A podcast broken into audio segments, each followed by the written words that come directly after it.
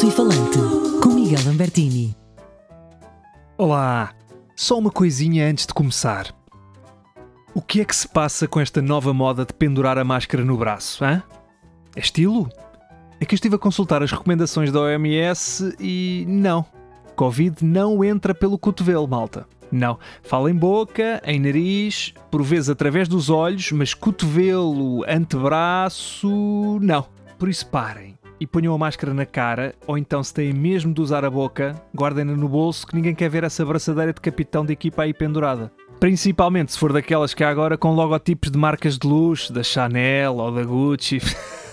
Vá lá, toda a gente sabe que isso foi comprado nos chineses. Não sejam bimbalhões. Entretanto, soubemos há poucos dias que Portugal criou uma máscara que inativa o coronavírus. E não, não é uma máscara com a cara do Jerónimo de Souza, que também não era mal pensado para afugentar o bicho. Tanto para quem lutou contra a PIDE e os fascistas, tanto não vai agora adotar-se com um vírus, fruto do capitalismo selvagem e da exploração global do povo, portanto... É sim uma tecnologia que permite a inativação do vírus em 99% espetacular. Podemos não conseguir manter o distanciamento dentro das carruagens da CP, mas pelo menos temos uma máscara que nos permite espirrar e tossir para cima uns dos outros e em princípio não apanhamos Covid. É aquela lógica do se não podes vencê-los, junta-te a eles. Neste caso, para as pessoas que têm de usar os transportes públicos todas as manhãs para ir trabalhar, é mais se não podes vencê-los, cola-te a eles e reza para que o senhor do lado tenha tomado banho e use desodorizante. Portugal está sempre muito à frente e prova disso foi a solução que a produção do Big Brother da TVI encontrou a semana passada para permitir os concorrentes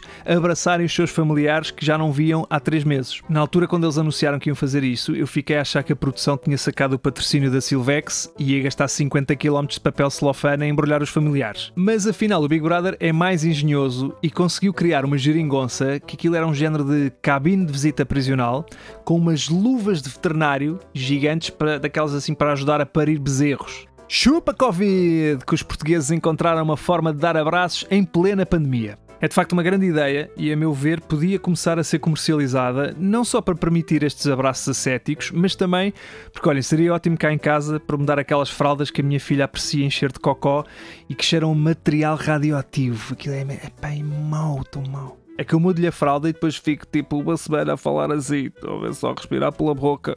Pronto, agora que já falámos um pouco de fezes, Vou terminar dizendo que este será o último altifalante antes de um período de férias, após o qual regressarei em setembro para a terceira temporada.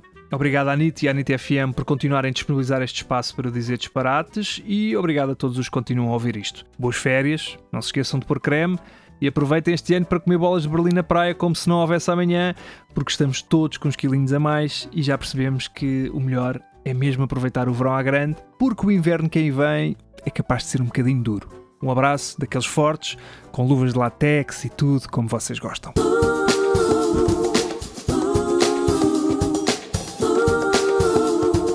Alto e Falante, com Miguel Lambertini.